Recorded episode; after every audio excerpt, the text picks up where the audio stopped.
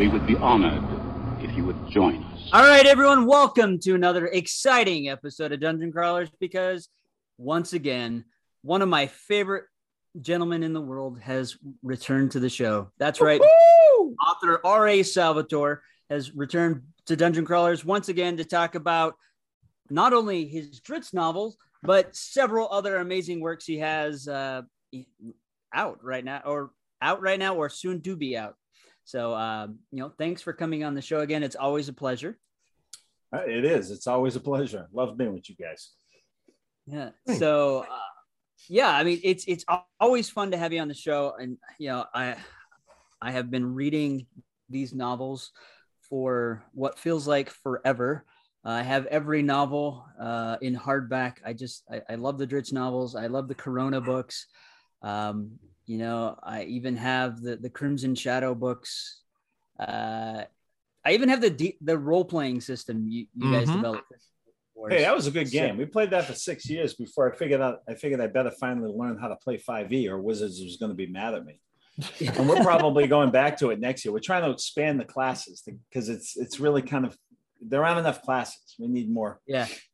more yeah, variation we in need some more classes, some variations in that. So, so, so again, it's it's been a wonderful journey, and then coming to to get to meet you and know you in person and have this relationship that we've had over the the podcast these years. It's it's crazy to think that you know this little podcast I started is going to be 14 here soon. It's going to be 14 years since I Wow. started. That's awesome. Um, And in but- case and in case you're a listener out there who hasn't been with us for the full 14 years, um, make sure to go do a quick Google search on Bob Salvatore. Um, and uh, we did have an episode a few weeks ago in which we talked about the Forgotten Realms, which is probably his uh, best known work, though it is certainly not his only work. Uh, so make sure to take a listen to that as well. nice plug-in, plugging our old shows. I'm trying, man. I'm trying my darndest. It's it's that synergy, right? It's that the clicks, the clicks. It is. So the new book out, you know, let's start with, you know, the Drizzt novels. Um, you know, the new book out is Starlight Enclave. Uh, you know, you've released it through Harper Voyager and it picks up two years after the last book. And there's there's been some peace in the land, which there hasn't been for a while. And uh it's it's got this really interesting storyline. You've got like two different storylines going on with Jarlaxle and Zaknafein and then Drizzt. Um, what was kind of the driving force behind writing this story for you? Well, I've, I've wanted to do this book for a long time. Uh, we actually, this book was actually worked out. A lot of the details on what I was going to do was worked out up at Wizards with with me sitting around the table with some of the team several years ago. When I told them this is how I, this is what I want to do with the Drow. These are the pieces that are missing. And the Mhm. first piece that's missing is showing that Drizzt wasn't unique among the Drow, except that he escaped. And then Lolth came back after him and couldn't get him. That was what was unique about Drizzt compared to the others. But I wanted, so in the first series I did with Harper, now first, let me back up just a bit. I thought Hero was going to be the last Drizzt book. Yeah. Because Wizards wasn't publishing anymore. And I would have been okay with that, except I was I was upset that there were two things I, I still wanted to do. And so the first thing was to show that most of the people in Menzoberranzan hate Lolth. They, they have no use for her. They know it's it this is a wicked, nasty culture that she's forced upon them down there. But what are they gonna do? You know, it's it's it's bad enough when we have an autocratic, you know, a dictator in our world trying to hold him people under his thumb. You know, we have the internet and they can cross a border and escape if they can get out, right? We've been seeing this throughout human history. If you live in the Underdark and you're you're in a little cavern, all you know is what you're taught. And you also know that part and part of what you're taught, because it's true, is if you leave, you're probably dead within like two days of walking out of that city alone. So the, the Generations trilogy, the, the backstory on Jarlaxle and Zaknafein was meant to show just how much discontent there was underneath and how many other drow. And it's always been hinted at in the series. I mean, the people who call the drow evil in the series are the surface dwellers. The drow don't think Mhm. of themselves as evil, but a lot of them know that a lot of these practices really aren't cool. Yeah. So Yeah. that was generations. And then the other thing, the second thing I wanted to do with the drow, and again, this was even before the new sensibilities, although you could see it was beginning. Yeah. Was show that the ones that had never been influenced by Lolth would have a very different take on the world. So I hmm. want, and I always love creating a new culture. That's like my favorite part of writing is creating a new city, a new culture. And so I got to, and I wanted to do that. And it, it had to make sense and it had to fit in and it had to be a logical difference from, and it had to be just as unique. I wanted the new city to be just as, you see the way they make their clothing, the way they, their blood sport, their whole way of living. You, I wanted to be just as different as Menzoberranzan was from the, the norm of where I was writing. But that was years ago when I decided to do all that. Yeah, I absolutely love it, and and and you know, I love that you're that you're trying to you know very explicitly explore that space because a lot of players who you know only dwell on the mechanical space of Dungeons and Dragons love the Drow, love this ability to be a a, a different outsider, maybe in some ways. Sure. And i think that a lot of people really connect with that. And i also think that that maybe leads to a lot of some of the the upset and the bad feelings that people have felt uh, as they take a surface level reading of a very deep and complicated background and culture and story. I, I think that's hugely valuable to be exploring that. Oh it's absolutely true. Uh, peter adkison was on twitter um, about about a month ago, and he was saying how he wants to devote the rest of his time working in the gaming industry into making sure it was more inclusive and and just it became a better community and just just to help bring it forward. And he was asking for advice on how to do it. my advice to Peter was just do it quietly and don't tell anyone you're doing it. Yeah. Uh, one of my big regrets, honestly, about Starlight Enclave is that it was given away before the book came out mm. stories mm. or parts of the story, the superficial parts of the story.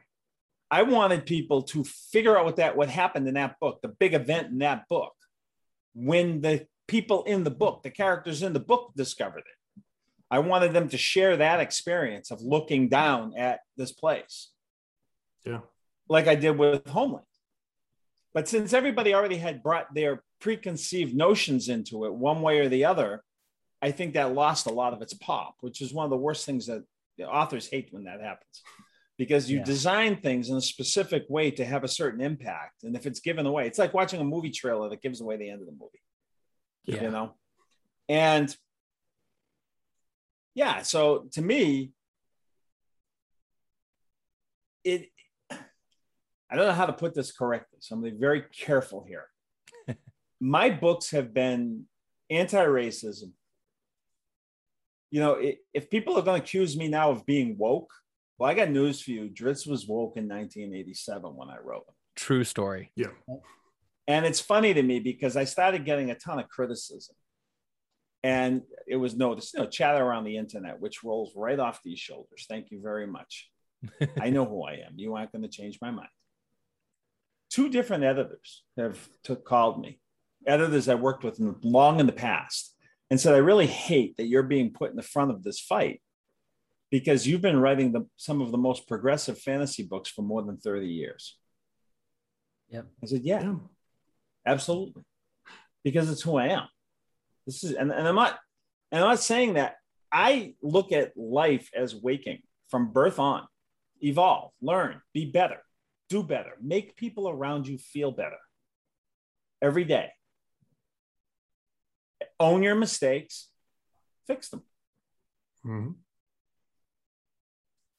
And Absolutely. you know, the, the, I did an, I did an interview, and and and the interview the, the interview itself came out the whole the whole story around the quotes they used came out beautiful. But the headline of the interview said that the Drow were built on racist tropes. Oh, oh no, I never said that, and I would never say that. I wasn't in the room when Gary and the and the folks at TSR did it. But I met Gary a few times, and he did not come off as racist to me. I'm sorry, I have no way of ever saying anything like that. Hmm. I do agree, however, that because of, and this is something I learned along the way very recently, well, maybe 12 years, 12, 13 years ago, that the very equation of black equals evil First of all, I don't think of the Drow as evil. I think of the Menzoberranzan Lolthian Drow as in an evil culture. Mhm. The Drow were based on the mafia. They were based on the five families of New York from Mario Puzo's work. Okay. And it's no coincidence that the new city is based on pre Renaissance Florence. Mhm. Okay. Mhm. There's a reason I do these things because it's what I know. Mhm. Um, but that whole idea of black equals evil has to be stomped out. That's the only trope I was talking about. Yeah. Because if you read my books, go back and read the early Drizzt books and tell me that the Drow are any more evil, if that's how you're going to define evil, than the magistrates of Luskan, who torture minor criminals, torture them in front of cheering audiences, which happened in the Middle Ages all the time. Mhm. Yeah. So, yeah, to the surface people, the Drow are evil, which means that if a bunch of elves or dwarves came upon a group of Drow, they'd wipe them out, just like the Drow do when they find a group of dwarves or elves. Mhm. Wulfgar's tribe, in the very first book, tried to conquer 10 towns. What do you think that would have looked like had they conquered 10 towns? These were, in my mind, based on Vikings. What do you think the scene would have looked like post conquest? Yeah. If Bruenor had killed 12 year old Wulfgar in that fight, nobody would have batted an eye. They did bat an eye when he spared them, though, didn't they? Yeah. So, my way of thinking is I have a dwarf who's father to two humans, one of whom married a drow, and whose best friend is a halfling. There's Yeah. my defense, people. You it's know, almost it's almost like in your literature you were pointing out both the fallacies and the dangers the inherent dangers of holding artificial stereotypes against an entire people Absolutely. That's the whole point of the books. and then also, there's another part of that, though, and it, and it came out in the Halfling's Gem the first time is, is when Catti-brie looks at Drizzt and says, Are you more oppressed by the way the world's seeing you or by the way you're, you're seeing the world seeing you? Mm. And I think that's a conundrum that anybody who feels different has to deal with Yeah. not just based on race, but on anything. If you're the outsider in high school, are you more held back because of the way you think people are looking at you, or because, what's or by the way they're actually looking at you? yeah yeah and and you know and and we've we've talked a little bit more about this before the show as well and, and i've also read a number of interviews with you where you've explored this more in depth too and um you know there there is a a huge important difference between people who are actually being abused actually being stereotyped actually being cast out and people who are uh, to use the popular term white knighting right? Coming in and trying to fight against an oppression that may or may not exist. And the big message that that i've always taken away from from your works and from the other conversations that i've seen too is like we need to we need to go out of our way to be the heroes of that story right? We need to find the ways to sometimes just escape if you are the drizzt character or to go and be the person who overthrows the system when it does need to happen.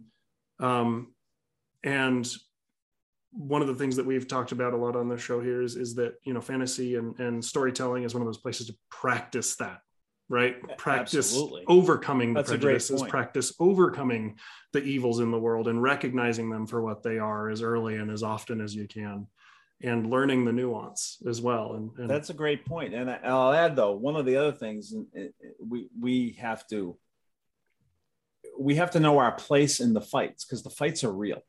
Yeah. Yeah. You know, it and the people the, the point for someone like me, I, I'm an old white guy. I and and that's privilege. Just being white, a white guy, growing up when I grew up, gave me I, things that my sisters never had. Yeah. Okay, and gave me opportunities that a lot of other people. We were talking earlier before we came on the air about the Hispanic community that came into my hometown and make me feel like I felt when I was a kid. I had opportunities they didn't have. My, I had opportunities my dad, as an Italian immigrant, didn't have. My grandfather didn't have. But being a white guy has its privilege. And so, you know what your job is in all of this? Just listen. Yeah. Just listen. You know, absolutely. so I'm not gonna. I'm not going to get into the, you know, the the the kind of cliches that are being thrown around, woke, virtue signaling. Uh, I'm not going to get into those things because I don't know what's in the heart of the people doing things. Yep. And however it goes, we can make it better. We can make everything better for everybody if we just listen and do the right thing. Yeah. I'm not trying to get all preachy here, but that's how I live my life. It's how I, I remember I was 10 years old and we were watching the Olympics. I was I wasn't quite 10 years old, actually. I was nine and a half. We were watching the Summer Olympics. My dad was a World War II vet, wounded at Cherbourg, D-Day plus six. Uh, you know, and he, Salvatore, not Salvatore, because my dad said you're American. It's Salvatore. Proud Italian American, proud. Mhm. Um, and I was watching the Olympics with my dad. And I remember when Tommie Smith and, and John Carlos got up on that box and lifted their the black gloved Mhm. hand, fists to the anthem. And I looked over at my dad. It's one of my few memories from those years. And he was crying. There were tears coming down his face. And I said, I thought he was pissed. I thought he was going to explode because this is like Mr. Flag, Mr. America, you know, blah, blah, blah, blah, blah. This country is, is, you know, his family escaped poverty and came here. Country gave him everything. And I said, Dad, are you mad at them? And he said, Bobby, I didn't go to World War II to fight, fight for a piece of cloth. I went to fight for what that piece of cloth stands for. That is what the piece of cloth stands for right there. Never forgot that. Never forgot that. Yeah. Dr. King said that riots are the language of those without a voice, right? Yeah, I might be misquoting that slightly, but Absolutely. but you know that that being able to take those moments to to speak to call attention to problems and also to be an active uh, an active cog in the wheel that helps to solve them I, think always thought when I watched that St. Louis incident a couple of years ago when the two came out with their guns because the Mm. march was going past their house, they Mm. just come out with some bottles of water in the summer heat. Yeah. How much Yeah. better would have that been for everybody there? Yeah. yeah Because that's what I would have done. I would have gone to the end of my driveway with a case full of water and said, Here, it's hot. Take some water. Whether I agree with the protesters or not, I would have done that. Yeah. That's how you learn. you know and it's it's interesting that we're talking about the experiences that have kind of helped to shape who you are and have helped to shape some of your your your your writing and your ethos and and things like that what then have you learned now in 40 years of writing maybe more my brain might be doing the math wrong there. I've been writing for 40 years. I've been published for 34. yeah My so, first contract was 87.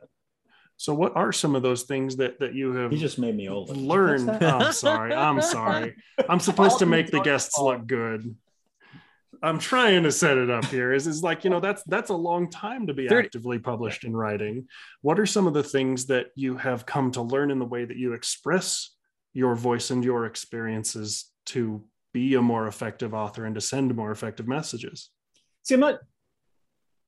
I'm not so much trying to send messages, though. That's where you have to start that answer. Hmm. Because to me, writing is a way I make sense of the world. So I have questions like I wonder. I felt like an outcast in high school. I was a really good athlete in my neighborhood. I was the quarterback every time we played. I, I was a really good hockey player. I was a really good baseball. I was a good athlete. But when I was, but I didn't, my, I went through puberty really late. So I was like the smallest kid in my ninth grade class. Plus, I had this knee problem where something had grown too fast. And I, every time I walked, my knee clicked. I was in Hmm. pain all the time. I was on a cane half the year. So I became like this, like outcast because of sports. Sports was everything in junior high, right? And and I never got over that because I was painfully shy. So I went through my high school years as an outsider. Really, uh, I got picked on early, and then I grew a lot. Started weightlifting, started boxing, and stopped getting picked on. But I was an outsider, and I was held back a lot by the way by those early experiences. Like I never asked a girl for a date in high school, Hmm. ever. Um, finally, I got to college and realized my life was going by and I wasn't in it. So I forced myself out of that shell. But I was always wondering what it was like if you, if for people who couldn't escape that, who whether through whether through gender or you know or or race i don't like using that word but through skin color we'll use that okay or Yeah. or cultural background couldn't escape it i always wondered what it would be like for to to have that that whole situation that i went through for a very brief moment in my life just be the reality that you couldn't escape Mhm. and so I created Drizzt because then he was going to show me. And that's what I tried to explore in my books by putting him through the experiences that I knew that people I had met went through. And it's never been perfect. It- It's oftentimes not been right, I'm sure, because I'm not them. But that I write to learn.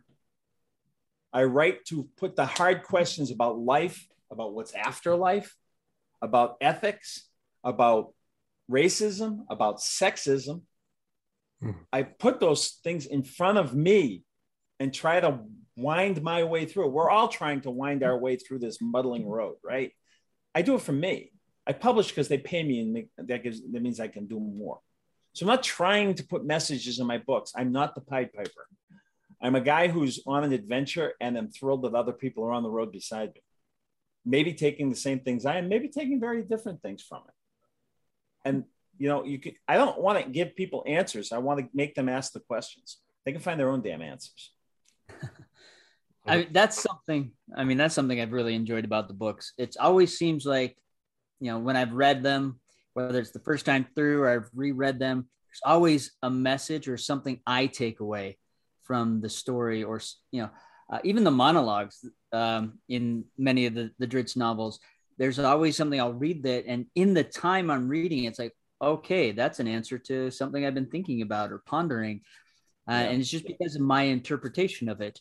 Um, and the thing that I do really enjoy is every character always is trying to assess the situation and be the best version of themselves in that situation to help out. I'm an Uh, optimist. Yeah. I mean, even Jarlaxle, you know, uh, an amazing character that has survived in probably one of the most difficult situations. Though he could not escape, he still tried to make the best of it for himself. And instead of being selfish, tried to rescue and bring others Yep. into this little society he was building to protect them and to give them an opportunity, which I found always found amazing. Well, um, you know, when I did what I thought was in Entreri's swan song was the Sellswords trilogy. And I thought after redemption that he found in in the third book, Road of the Patriarch, right? Um, when was that? Yeah, that was the third book. Yeah, It's been a long time, a lot of books. But to me, who else could find redemption by by threatening a priest, right? Because when they burned down the they burned down the chapel or the temple, whatever it was called in the book, and he said to the guy who survived it, "All right, listen, you rebuild that, and you live up to the promise that you were giving the flock, or I'm going to come back and burn it down again, and this time you're going to be in it." To me, that was redemption for Artemis Entreri. But then, and I thought that was it. You would believe the emails, like dozens and dozens of people saying you can't end it there, because this was also after the short story came out that explained kind of Entreri's early childhood and what happened Yeah. to him.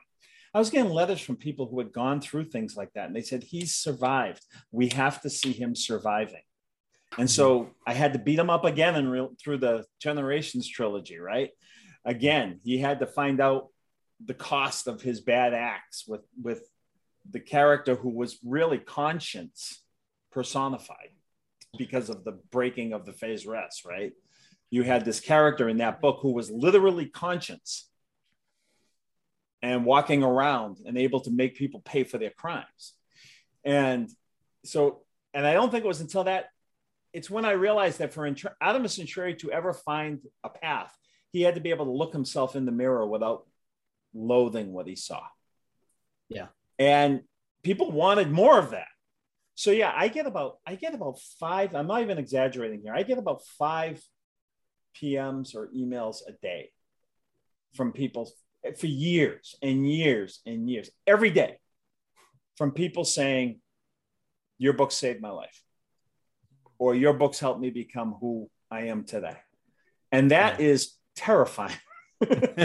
but it, it, it is it is humbling. It's inspiring. It means that they're that i'm not giving them answers. It means that they're reading the books and they're asking themselves questions. Yeah. and that's all to me an author's that's my job. That's an artist's job in any art form. If somebody can look at your painting like that one look into it find meaning then you win because you've Yeah. done something good for the world. And i learned this when i dropped out of my master's english classes and the reason I dropped out of my master's English classes is they were trying to give me the answers to things Mhm. that didn't have one answer. I was taking a Chaucer course, and the question was, why was I think it was the parson, the kind of fire and brimstone guy, why was he at the end of the line on the road to Canterbury? And we had like three people in that class who were really into this stuff, and the rest were. Uh, and I'm not. This isn't diminishing, but they were nursing students who had to take this English 104 class Right. Because it was the only one that fit their schedule. But they were still interested in working, but they didn't have like the background of the lit student, me, the philosophy major, and the other lit student, where we were already ready for 104. They should have been in 102, right? Because they didn't have time to put the kind of effort into this. They were nursing students and they were trying to learn millions of things to get through the degree. But anyway, so the lit the lit student came up with this, told the teacher why Chaucer did that. And the answer was no, you're wrong. And I was like, wait, that was brilliant. What do you mean you're wrong? They just shut up. Now, by this point, I was back in college. I had I was already a published author. I had like four books out, but nobody really knew that in the class. And I didn't want them to. And then the, the philosophy major came up with this amazing answer. I wish I could remember it. And, and he was brilliant. He was a brilliant kid. And no, you're wrong. And I started laughing because it was brilliant. And why are you laughing? I said, why are they wrong? What's the answer? Well, what do you think the answer is? I no, you know the answer, apparently. Tell me. And the answer was because the parson at the end of the line could see if anybody strayed from the path and bring them back. And I said, Did Chaucer ever say that? Well, that's in all the critique, the critiques down handed down. Did Chaucer ever say that? Yeah. Well, not that I'm aware. I said, then how do you know? And I started laughing again. I said, this doesn't even make sense. That's Well, what do you right. mean? I said, well, the, the parson could have been at the front of the line to make sure nobody strayed, to lead them down the straight and narrow, right? Parson Hmm. could have been at the middle of the line when no one was far from his, his gaze. well, why do you think he was? I said, I don't know. Maybe Chaucer wrote them, wrote them last. I don't know. I know what other people are telling you they got out of it, but these two people just told you what they got out of it. It was completely different. It was brilliant. That's not no. I got kicked out. and that's when I quit school. That's that, that's like an applaud moment right there. Yes. Yeah, it was like this is ridiculous. And what happened to me is the reason I quit is because I realized if I finished that master's degree and this was what I was going to be fed, I would Mhm. never be able to write the books I wanted to write. That's right. Never. Yeah. Never. Mhm. I would be too worried about putting in obscure references or following traditions or using language as tools, I mean, as rules instead of tools. Language is a tool. Don't give me your rules about language. If what I'm telling you is conveying what I want you to hear, I did it right. I don't care what your grammatician says. that's, Yeah, that's I mean, brilliant. I'm going to jump in real quickly before you take over, Krebs, because I know you have a question. Um, you know, I just want to express, you know, my gratitude towards you with these books because, you know, uh, definitely Drizzt and Artemis were characters that stood out to me just because of my own childhood. Uh, it was very difficult. Uh, and I can relate, you know, I can relate to Artemis because I went through that as a kid. Um, I can relate to Drizzt because I was able to escape that. Um, so those two characters I've always been able to relate to, and it has always given me courage to, because there there is a way to improve, there is a way to be better, and that's been a driving force in my life um, to take risks, to take chances, because you know we're not limited by that past, by you know that family of origin or where we came from. So if anything, anyone can get out of these books is, you know, especially if you have that difficult past take that you know it is possible to become a better person and uh, to create a new and better life um, so you know thank you for creating that that, really, that really means a lot to me. And, and it's really funny because when they first asked me, well, because Artemis Entreri was originally put in just because I wanted a second book. I kind of Yeah. liked writing the Crystal Shard. So at the end, I had to put some hooks in, right? So I got Bruenor on the bed, t- tricking Drizzt into going to his homeland. You know, the, the the classic trope of the dwarves going to find their homeland, right? Um, and I had Regis going to town and see a guy with a jeweled dagger, and I had no idea who he was. So when they signed me up to do the second book after the first one came out, right? Um, because I was working full time in finance at the time. Mary Kirchoff asked me, you know, well, who, or, or it was Eric Severs and my editor said, well, who is this Artemis guy? What are you going to do with him? I said, he's going to die probably.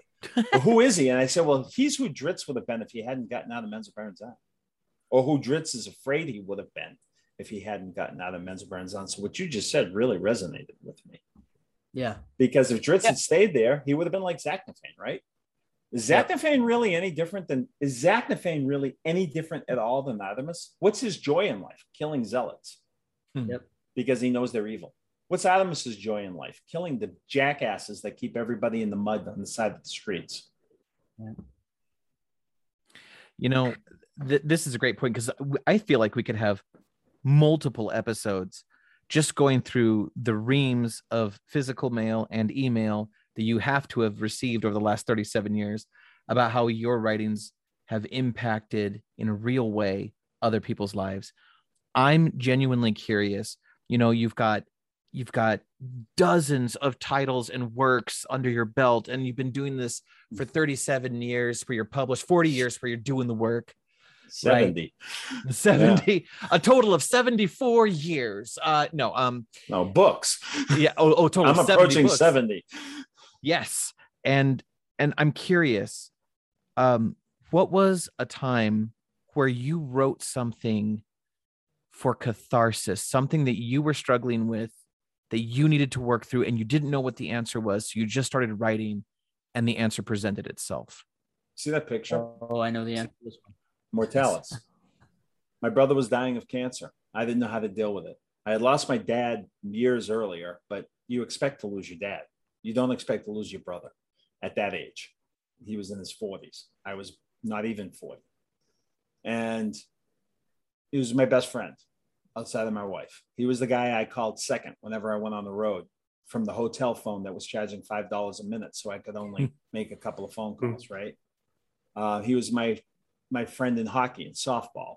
He was the guy that got me my job at GenRad. He was the guy that got me into D and D because he started playing with some guys from GenRad where he worked, and then he, they brought me into the group when I was in college. Um, and I was going through grief. Mortalis about grief. That book saved me.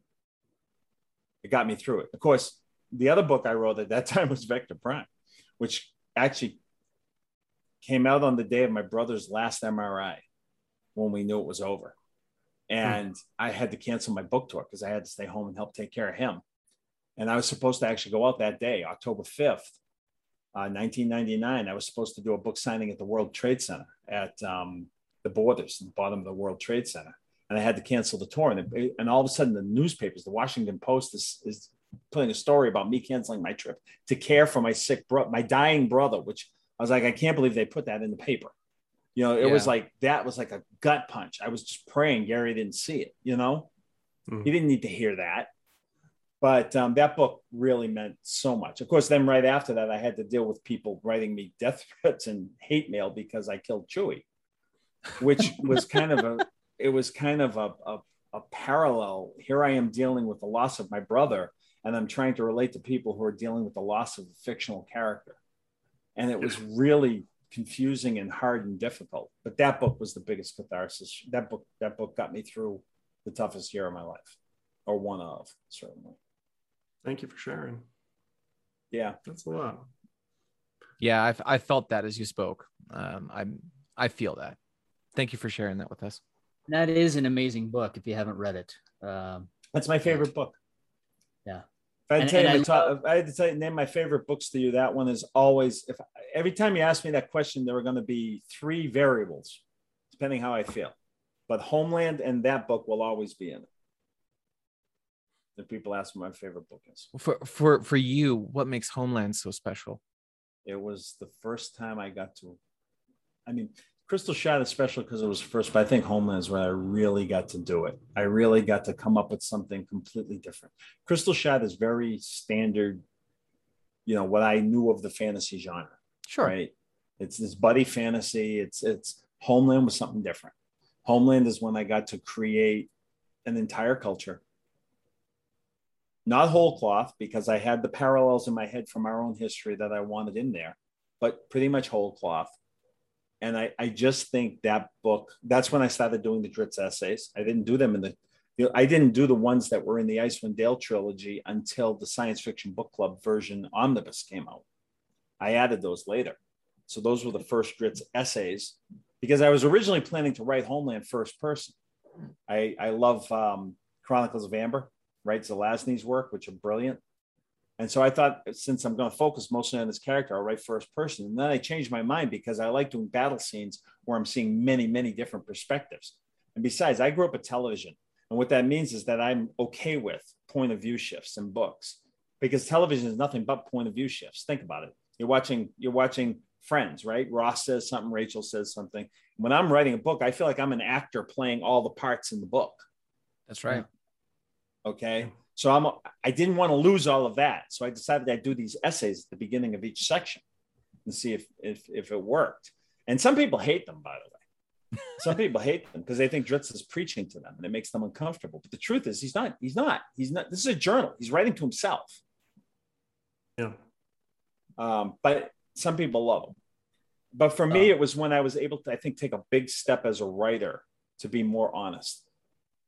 Because here's the thing I've always said that being a writer is like walking naked down through Times Square on a busy workday at noon because you if you can't be honest, if you can't put it out there, don't be an artist of any type because it will show.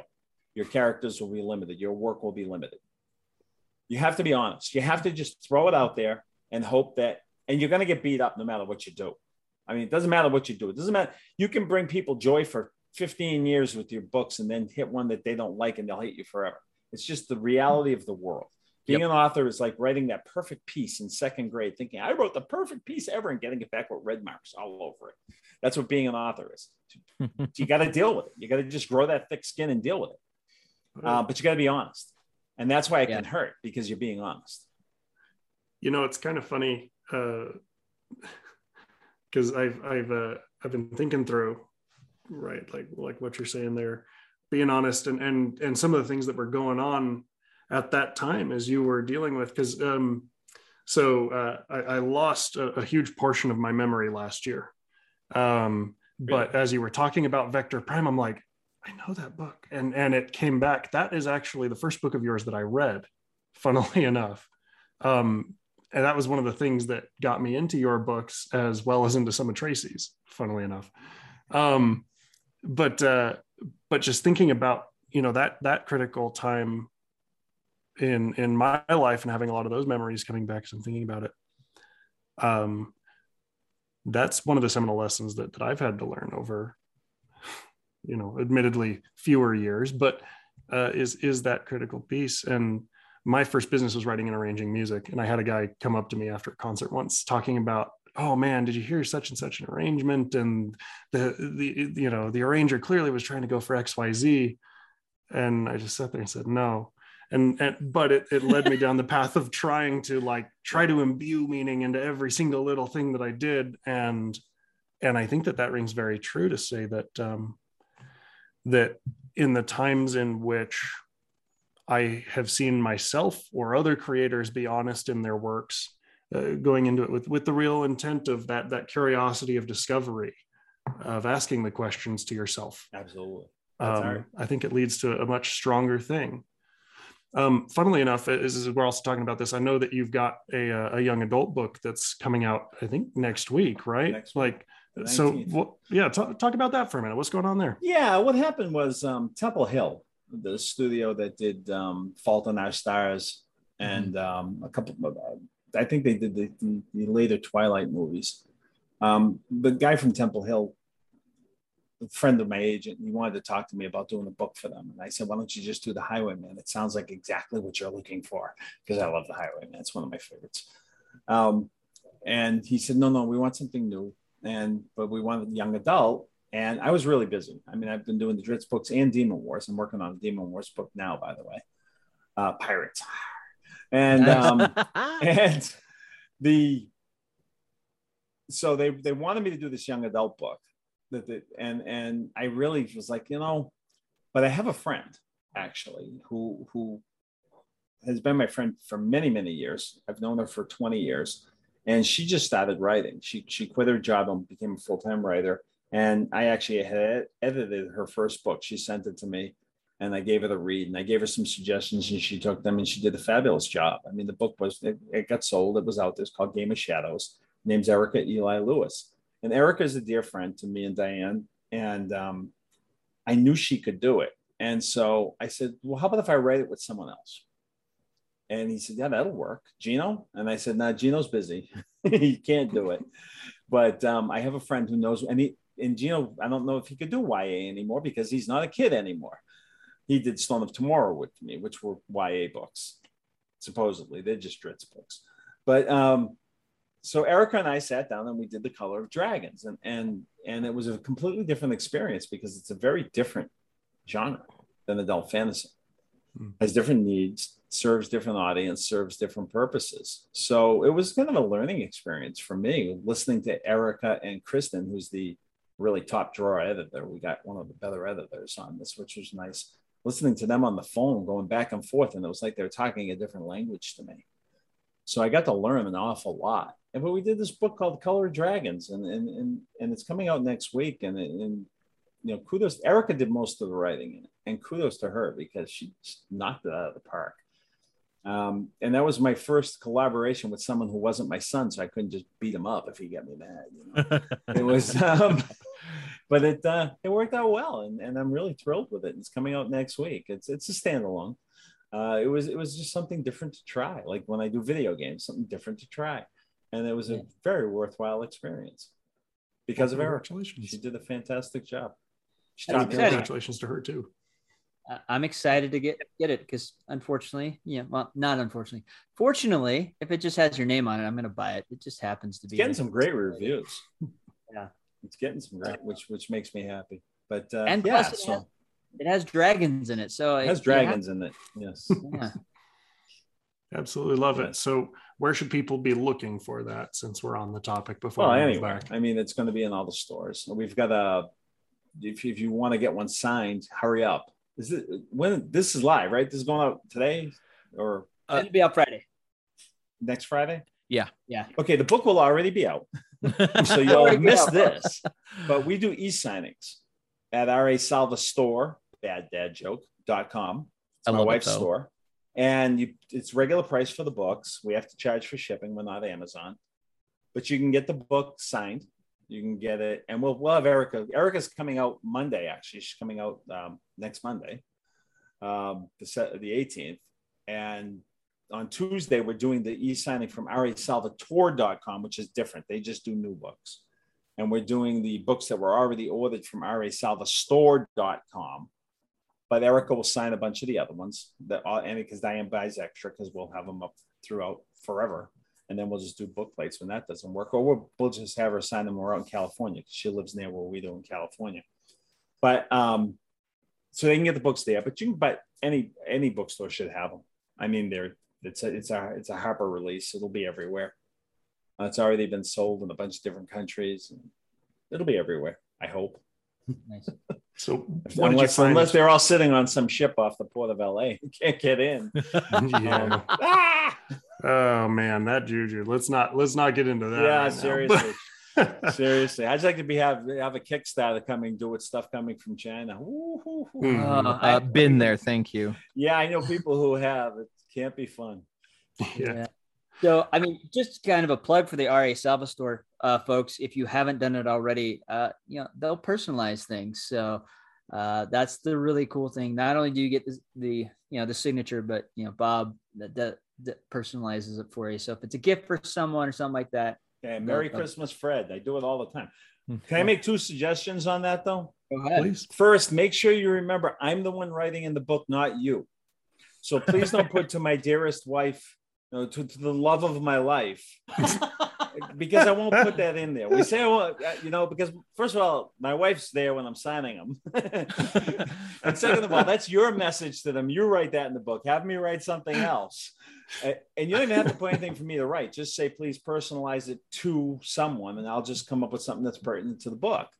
And then the second thing is, please don't put a quote or uh, something you wrote in the book that's this long.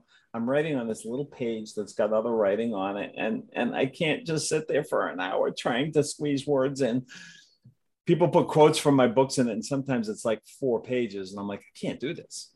There's no room. I'll choose all the us, thes, and ofs, and we'll just yeah. get those down, and you can read. typically, I typically the the most common thing that I get asked for, and they just put Scimitars High to Fred Scimitars High, R.A. Salvatore something like that. Very nice. So before we move into a lightning round and get you out the door, is there anything else that you want to talk about, plug, say, let the world know? Uh, the second book and the, the the new Way of the Drow trilogy following Starlight Enclave is is in. I haven't got my edit back yet, but it'll be soon, and that will be out next summer. I'm hoping right. to be the guest at Gen Con next year. I want to be back yes. on the road. It's been too long. I want to get and I want to get back to Gen Con. I was supposed yes. to be the guest in, in 2020, but boom, right? Why, uh, but I will be back on the road. Huh? Fred is knock it off. Yeah, 2020 didn't happen. We're going to leave it at that. Right, we we lost a year. Yeah, so I'm hoping to be back on the road next year. Um, but that book will be out in the summer, uh, probably they'll probably debut it at Gen Con. That's what the plan was before, but I'm not sure about that. Um, I, I we have a working title, but I'm not going to give it yet. It's already changed once. Now I can one better, so I'm not going to give it yet. Um, I'll be writing the third book in that series, starting as soon as I'm done. Hopefully, turn of the year with the book I'm writing now, which is Demon Wars. I'm going yeah. back to Demon Wars. Um, after the main Demon Wars series, well, we have the Highwayman series, which takes place four books that take place hundreds of years, like 700 years earlier, that show the, the beginning of the magic system in the Abellican Church. Then we have the seven book Demon War series, which really tells you about the that part of the world.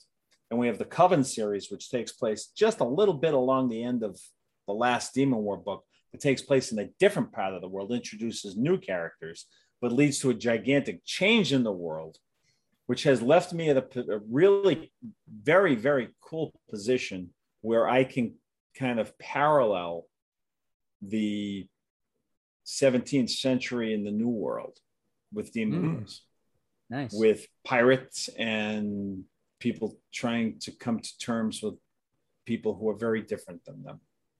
And I'm having a blast with it and it's it's m- mostly new characters but um, one character the couple have carried over from the other book at least three or four will show up but one will will stick around from the coven certainly who i adore so i'm i'm about 80 70 80% done with that book and wow. um, just having an absolute blast with it at first i was terrified because i usually do books in several sections right? And I, here I am, and I'm like, oh my god, this is book's going to take me ten years to write because I'm at like seventy thousand words, and I'm still on part one, right?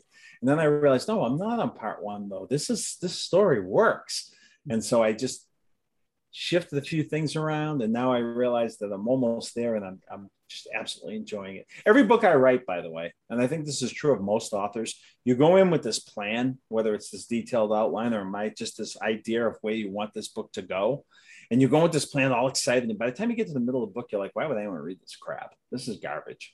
Because you're waiting to get to the ending and you know all of this stuff that you have to yeah. fill in, right? So the reader comes to the ending with you. And then then you'll have that point, you'll have that moment. That's the time when you wake up at two in the morning and go, Oh, that's it. And that happened to me a couple of weeks ago, and I've been flying since. And I'm like, Yep, this book's okay. I'm having a good time with this one. And it's nice. pirates, so it's got to be fun. Can't go wrong with pirates. Can't go Love wrong. It. Well, you can, but it's hard. You got to work at it. yeah. yeah. So that's well, where I am. Those are the things I wanted to say. Well, All thank right. you very much. I'm glad that it's no longer terrifying you, but don't get too comfortable yet because I believe that Krebs is ready to introduce the last portion of our show today. Yes, I love to inject a little lightning round in there where I'm going to ask you a series of questions where we want to have just really super brief and fast off the top of your head answers. That's hard for me. I'm not a short story, right? But go ahead. That's okay. That's okay. That's okay. We're, we're down with this. We're going to start easy. A couple of softball questions. You're a softball kind of guy. You're a baseball kind of guy. So we're okay. We got this. Here we go. All right. Question number one What was your favorite nickname that you had growing up as a kid? Bobby. Bobby. Great. It's still What's Bobby. Bobby was my favorite player. Did you ever watch Bobby's World, the Howie Mandel cartoon? No, Just curious. Uh, what's your favorite color? blue.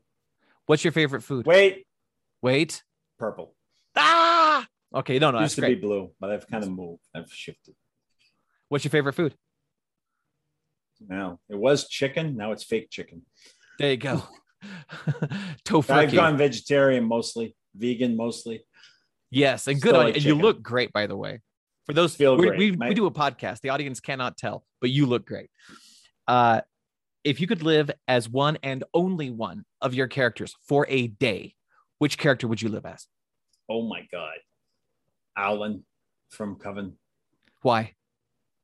because she's badass and she has magic and she can get in the minds of animals and she can fly over the birds and she can you know what i mean she can put her mind she go right into the mind of a bird and fly right i mean Hmm. come on yeah It's pretty Aoleyn. amazing. Aoleyn. It's pretty amazing. she's And then- And then finally, uh, what is your stance on 1983 sci-fi fantasy Krull? It was a movie. It was a movie. 1983. i know it was a movie in 1983 i was working three jobs and getting getting ready to get married and i uh, the only thing i know about krull is in, in wow you can buy swords for your warrior called krol blades k-r-o-l that's all i know about it so my stance is I missed a lot of the world when when I was that age. That's fair. That's fair. You know what? You're right. We should have a watch party online sometime. We'll set that up. I don't think so, but I'll do Freaks and Geeks with you. Oh, Freaks and Geeks! That's like my favorite show. One of my. Oh, it's a fabulous show. Well, well really, played. what a cast! Oh my god! Oh my gosh. What an amazing oh ah, what a seminal show, you man. cannot be a man my age who went to high school in that time and not wish that every girl in high school was Linda Cardellini. dude, Just seriously. the way she like, acted, she was seriously amazing in that show. Just, whole just oh yeah. it- uh fellow dungeon and the crawlers. last episode of that show. oh, the last episode, There's only 13 episodes, I think, something like Yeah, that. it's very- in uh, one yeah. season. When when uh, oh, what's his name? The actor that played Daniel. Uh, uh not Jason Segel. no, not Jason No, Segel, um, not Seth Rogen. James Franco. James Franco plays D and D with the geeks. And does Carlos the dwarf. Come on, Carlos. and the Grateful Dead part of it. And I'm not even a Dead fan, but I wished I had been after watching that show. I mean, Oh, it, man. it was that show. Judd Apatow just knocked it out of the park with that cast. Absolutely. So yeah, we can do freak scenes. Any more, or am I done the late? Nope, that's it. That's it. That's All right, That's you all. survived. you Yeah, did it. Sometimes All it's a crawl, sometimes it's a sprint, but you know. We- Sometimes it's a crawl. Did you just say that? Yeah, he did. I Sometimes- absolutely would no no such thing. Is When we get to it- When we get to advanced zo- Zoom, we'll be able to flick people's noses through the screen. It'll be all- I'm gonna work on that feature right away. It's, hey, you are a programmer. That's right. Uh, We're doing that. For All right, right. now, I am protected by. Hey, I the came up with IRA Salvastor. I mean, I probably deserve it more than you do to get hit with a. I've I've heard that like four times now, and it's still funny. But I'm also a dad of two, so I don't know. Maybe it's a dad thing. When I but- said it, my wife just looked at me with the roll, the uh, rolling eyes, and everyone else groaned. And then they used it after after berating me for 20 minutes. They used It- it. it- it's why you're a prolific writer. You're you're a genius with with the with the language. That's what it is. Or Yeah. I'm just so stupid, people are entertained. I think Either that, way works for me. I don't care. All right. Well, it's time to wrap this show up. So, folks, if you haven't already, go out, pick up a copy of Starlight Enclave, and pick up The Color of Dragons because it's available now because this episode has come out at that point. So, uh, pick up both of these because they sound like amazing books. If you have not already read any of the uh, Demon War series, go out, pick that up, or even any of the Drizzt books. Uh, you're missing something amazing. And uh, again, thank you for coming on the show again. It's always a pleasure. It's always a great conversation. uh, I hope there will be many more uh, amazing novels to, to come because I have plenty of empty bookshelves that I can continue to put your books on because I just love them. Uh, I'm working on with it. that. I'm working said- on it. Yep. With that said, folks, uh, go pick up a copy, whether it's from R.A. Salvatore's site or Salvatore, or even any of the local bookstores. Grab your copy, and we'll catch you next time. No, you're gonna have to get it at Salva Store. Yes, Salvatore Salvatore. just does the pre-orders for Never mind. any new book. I'll get it right. Yeah. Don't worry about it, Dan. We still love you. And Dungeon Well, I don't out- want Joe getting a bunch of emails over because that's rasalvatore.com isn't mine. I don't want that poor guy getting inundated. Why aren't you selling the books? There you go, folks. I stand corrected. Go to Al- R.A. Salva store Perfect. your. Because if you go Any to the other other place, we have them all there. I'm just going to get emails Christmas myself like, why did you say that? yeah. And Dungeon You're on Crawlers. Christmas specials. Mm. so, uh, that is a good point. Oh man. Okay, never mind. Daniel, you didn't hear that. Dungeon For a little Crawlers. extra money, I'll lick the page and you can get my DNA. Oh, There it is. oh. You can get it. a you okay. can make hang a on, little hang on, hang on. Guys, we, we gotta get to the outro, Hang on. guys. So Alton has been trying to hit his his farewell line three times, and he keeps getting cut off. And I am here for it. I love this. Every time I know. Bob, every time Alton opens his mouth, you just say something else. Do it. I love It's it wasn't amazing. fun, I wouldn't come here. I know. This is so amazing. This is fantastic. Get your own clone of Bob. That's it. I'm gonna I'm gonna There turn go. everything Bob has said into like just little sound bites. And the moment Alton tries to close out the show, I'm gonna hit a sound bite. This is this is my favorite day. you know, just because just because I talk a lot, okay, doesn't mean that you gotta pick on me, Krebs. It's not fair that way. Oh, I love you, Elton. No, you know I love What you. What you really need to do is have it on you. So every time we're at his game store or anywhere else around him, it just randomly goes off. When I was a kid growing up in the East Coast, that's it. it- Every time Elton says anything, it's gonna go back to the Burrows. Nice. I want to Love point it. out for the last five minutes, they, they've been doing all the talking out, and I'm sorry. yeah, I know. true. You have been just a consummate professional, an excellent guest, and meanwhile, well, if you're going to insult me, oh uh, man. This is the are joy. you gonna get us out of this or what? I got to go apple pick. yeah, I'm trying. All I'm right, trying. folks. With that said, we're out of here. We're handing it off to Alton. And dungeon crawlers, whether you're being interrupted a million times or still asking yourself why, tell your story, whatever may come. And whether you identify as tiefling or drow, human or dwarf, always remember to be epic and don't suck. Remember, the Force will be with you always.